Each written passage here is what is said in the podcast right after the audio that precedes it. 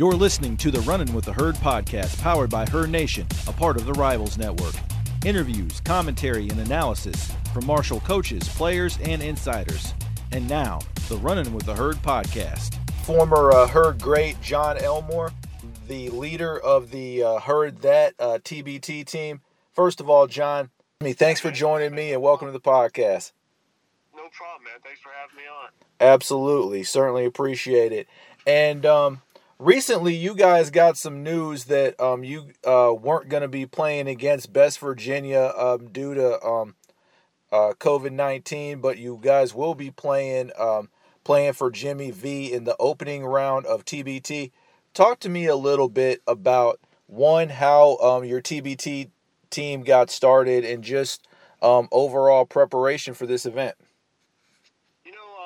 My brother and them, they started the team two years ago. Uh, I played on the team last year, and as we kind of started adding pieces, um, we decided to go towards an alumni-based team. So um, that's our core is Marshall alumni players and guys that we all played with. So um, having that connection to the school and the fan base and uh, the alumni has been awesome, but then we decided to branch out a little bit and add a few pieces as well. So we've got a good mix, great group of guys, a lot of talent, a lot of athleticism, and a lot more size than we're accustomed to. So um, we're fired up. We're sad that West Virginia was uh, had to withdraw because of the virus, but um, we're trying to take as many precautions. We wish them nothing but good health and everybody hope everybody stays safe but we're trying to take as many precautions as possible and get ready and hopefully uh, win us some money. Yeah absolutely. You guys have been uh, training in uh, south charleston at the community center. Um, just talk to me about what it's like getting back in the gym with guys like uh, ryan taylor uh, stevie browning cj burks all of the guys and just um, you know getting that sweat back in you know you know it's been a ton of fun, man. Uh, it brings back a lot of memories because these guys are family. Um, we all got really close, became really good friends. Just you know, you practice together every day, team meals, you live together. So just that college experience, and then getting to reunite with those guys again, playing basketball at a high level. Um, everybody's in good shape. Everybody can still go. So um, we're locked in. We're focused, man. We're getting ready to play on ESPN uh, in front of the whole country. First live basketball back on TV. So um, it's a great opportunity for us and a great opportunity to try to put Marshall on the map. Yeah, I know. I'll certainly be watching it. I'll certainly be watching you guys as well. Um, talk to me a little bit about um, some of the things that you guys are going to be doing in preparation for the tournament in terms of, um, you know, getting to Columbus and uh, being um, isolated um, before you guys go play. I mean, obviously, um, things are a little bit different now because of the virus and everything. You guys will be reporting to Columbus on uh, June 30th. Is that correct? Yes. Yeah. Yes, it is. Yeah, June 30th, and um, you guys will be um, in isolation, and then you guys will be going to nationwide to talk about that. Just um, talk to me a little bit about um, just like from from that side of things, just like the preparation and just you know what you guys will be uh, going through with that. It's been it's been hard just because there's so many um, precautions set in place, um, and just the virus is. I mean, everybody's seen the impact it's had on everybody. So you just have to take as many precautions as possible. Um, we've got everybody in a hotel put up. Um, we do all our team meals together, whether it's getting it delivered or catered. Um, so we're just trying to uh, jump through as many loops as possible and make sure that we're uh, taking the necessary steps to try to avoid anybody getting sick or getting the virus. So um, we've had several rounds of TBT and our own COVID 19 testing so far. Uh, everybody's been good. So we're just all trying to make smart decisions, social distance, wear masks, stuff like that. And, um, you know, it's hard because it's your normal life is just uh, no longer normal. So yeah, everybody's got to be careful, and everybody has to do their own part because one failed test by any individual on the team and the whole team is disqualified. So everybody has to be held accountable, and everybody has to try their best to uh, follow the rules. Absolutely, and um, uh, let's take it back just a little bit. Um, you know, you had your uh, professional season over in Italy. Um, talk to talk to us a little bit about how that went for you, and just like the ups and downs of um, that season playing overseas ball. You know, it was it was a roller coaster. Um, I had some good games and I had some bad games. So um, it's just a matter of building on that, um, finding some consistency. But you know, a lot of rookies really struggle with the transitioning into the European style of play. Um, I know I had my hardships over there, but uh, you know, as the year went on, I felt like I was doing better and better. So it's just a matter of um, you can't get too high on the highs and you can't get too low on the lows. You just got to kind of stay neutral and keep your head the whole time. Um, you know, it is tough because you're away from your family for six to eight months a year. You're six hours plus ahead on the time difference. Um, most of the people don't speak English, so um, you kind of go through a culture shock. Uh, so there's just you got to make adjustments and you got to learn to live on your own um, and just really, really have your goals and what you want to do in mind and keep that in the back of your head every day. So um, you just got to stay motivated and keep pushing every day because, like you're talking about, it's a roller coaster and it's a grind every day. Yeah, for sure. And, uh, you know, you have a lot of. Uh, different variables in there, you know, with uh, language and uh, currency and that kind of thing. But just overall, just you know, away aside from the basketball aspect of it, what was it like just being over there and seeing the different cultures and everything like that? Oh, it was awesome. I, I felt like I was on vacation. Uh, I was living on the beach. Um, I'm traveling to Rome, Venice, Florence, Sicily. Um, so I got to travel all over Italy. My fiance was with me. So um, it was literally, I get paid to play basketball and wake up every morning and go to the gym. So um, that's a dream come true for me. That's what I've always wanted to do. So being able to play basketball and travel around the world and getting it paid, getting paid to do that um, is an awesome experience. But like you said, some of those memories I made this year and I'll make in the future. Uh, I mean, the doors that basketball has opened up in my life are just. I mean, I never imagined that I would be able to travel all over the country, or all over the world playing basketball. So it's a dream come true. Yeah, it certainly is. And a lot of uh, your TBT teammates from Herd That are also in the same boat as well, playing overseas and uh, making a living playing the game. So it's definitely cool to see guys that you know you uh, played played with, you know, in Huntington, who are now playing overseas as well. No, no, you're right, 100%. I mean, all these guys, everybody has their own experience, and that's why linking back up and connecting again and um, just hanging out the team meals and practices and getting to kind of rekindle and um, talk about all the memories and the new memories and stuff like that. I mean, it's an awesome experience. Right, and I didn't get a chance to talk to you um, after you broke the uh, 31 year record set by Skip Henderson when you broke the uh, record for scoring at Marshall. It was during the uh, CIT tournament in um, um, 2018. Talk to me a little bit about what that moment was like for you and just you know, breaking a 31 year record, man? Uh, you know, it was kind of a, a weight off my shoulders. Um, I mean, everybody kept talking about it. Um, there was a lot of pressure from outside sources. So um, I really had to just lock in and just play my game. Um, and when it happened, I was glad it was over because then I could just I could just keep playing and forget all about any records and stuff like that. Uh, mm-hmm. I didn't have to hear anybody talk about it. So it was kind of a weight off my shoulder. Um, but I mean, I never really thought too much about it. My goal was always to do whatever it took to win the basketball game, whether that was score, whether that was get assists, or whatever. So, um, breaking the record was great, um, but we won the game. That I broke the record, and that was the biggest thing because we that uh, put us into the next round of the CIT. We ended up winning the tournament, so kind of going out on a high note, winning our last game. Not many people get to do that with their college career, so winning my last game of my senior year is one of the memories I'll keep with me forever. Yeah, and one of the cool things about the fact of uh, you guys winning the tournament was the fact that all of the games were at the Cam Henderson Center. I remember listening to those on the radio, and um, you know, just uh, overall for not only uh, you guys like uh, yourself and CJ and Rondale who went out as seniors as champions, but also for the young guys like Taevion and Jarrod West and Jannson Williams and those guys to get extra practices, to get extra games, and to play in a competitive situation. I really think that that helped them uh, into the following year as well.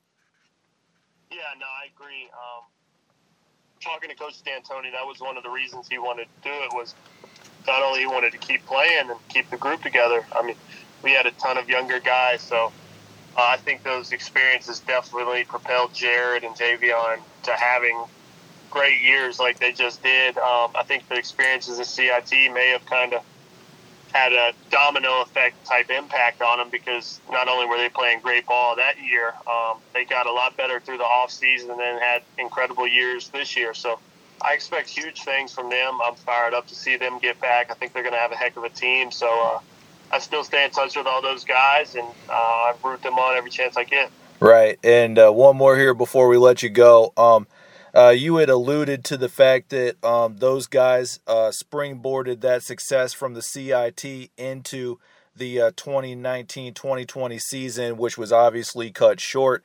But they were playing their best ball um, towards the end of the season when the season had um, been abruptly shut down. But I'm thinking next year they're going to be one year older, one year better. And I really do think that they're going to have a special season this year. What do you think?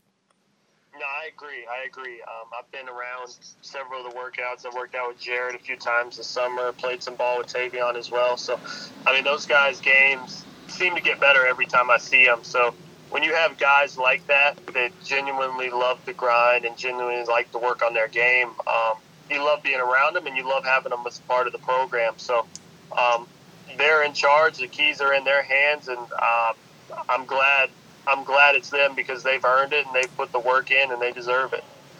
John Elmore, our guest here in the Running with the Herd podcast.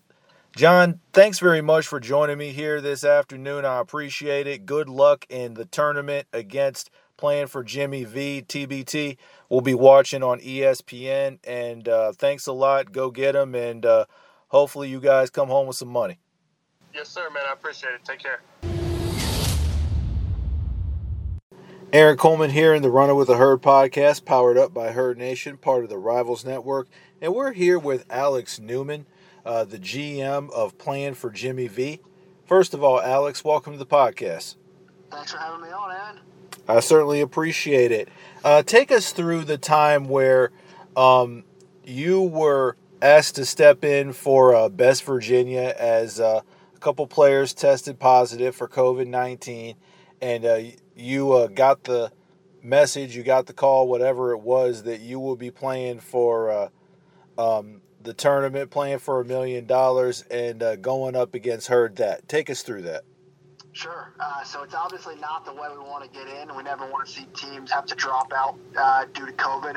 Um, but we're, we're really excited to be in. Um, we thought our chances of, of, being in when we were named an alternate, alternate team were pretty high. Um, so we're thrilled that we were able to get in. Uh, we can't really ask for a better seed with a 10 seed. Um, our guys are really excited to, to now know that they're playing. There was a little uh, uncertainty there that we were going to show up in Columbus and potentially not play. Um, so our guys are really, really excited now. Um, and we are really excited to play this Marshall alumni team.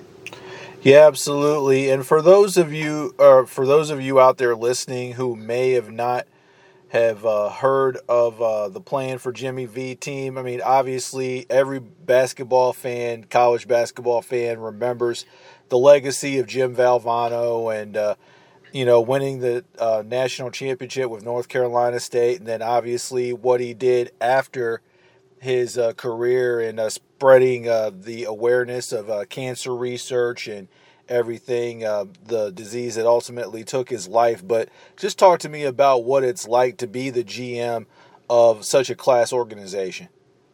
Yeah, sure. So um, a lot of people probably don't know that Jim Valvano was actually a Rutgers alumni. Um, I went to Rutgers. I was a manager for the basketball team there. Um, so that's kind of where the connection comes from. He's okay. Rutgers alumni. He coached at Rutgers for a little bit. Um, so I kind of we thought of the idea, hey, let's partner up with the V Foundation. Um, there's a there's a, uh, a, court at Rutgers University that's named after him.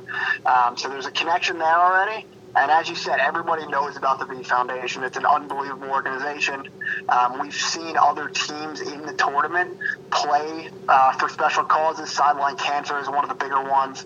Um, Challenge ALS is another one. So we thought, hey, this would be a great idea We'd love to raise some money for the V Foundation if we were able to win. Um, kind of get a, a, nice fan base behind us, play for something bigger than just basketball. Mm-hmm. Um, so this is our second year doing it, um, and it's been great. We're looking forward to doing it uh, in the future as well.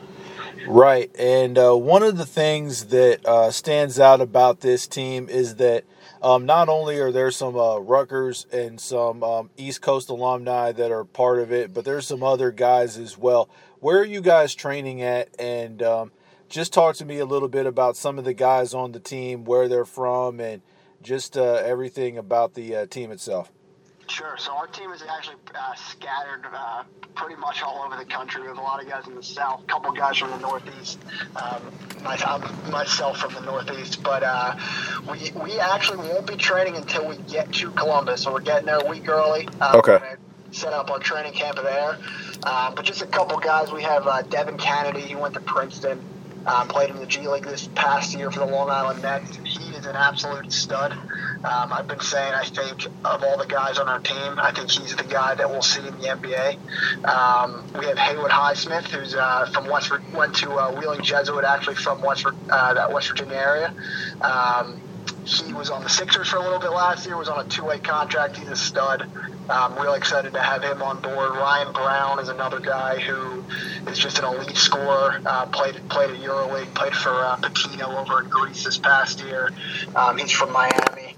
Um, so we're kind of all over the map. We have Josh Perkins, uh, the Gonzaga point guard who led them to the Final Four, very well known name. Uh, Marques Townes was uh, the point guard for Loyola Chicago. Again, really well known name from that run. Um, so we're kind of all over the map. We have a bunch of high level talents and young guys, a couple guys who uh, have been playing pro for a few years now. Um, but we really think we've, we've assembled a, a, great team here for this tournament.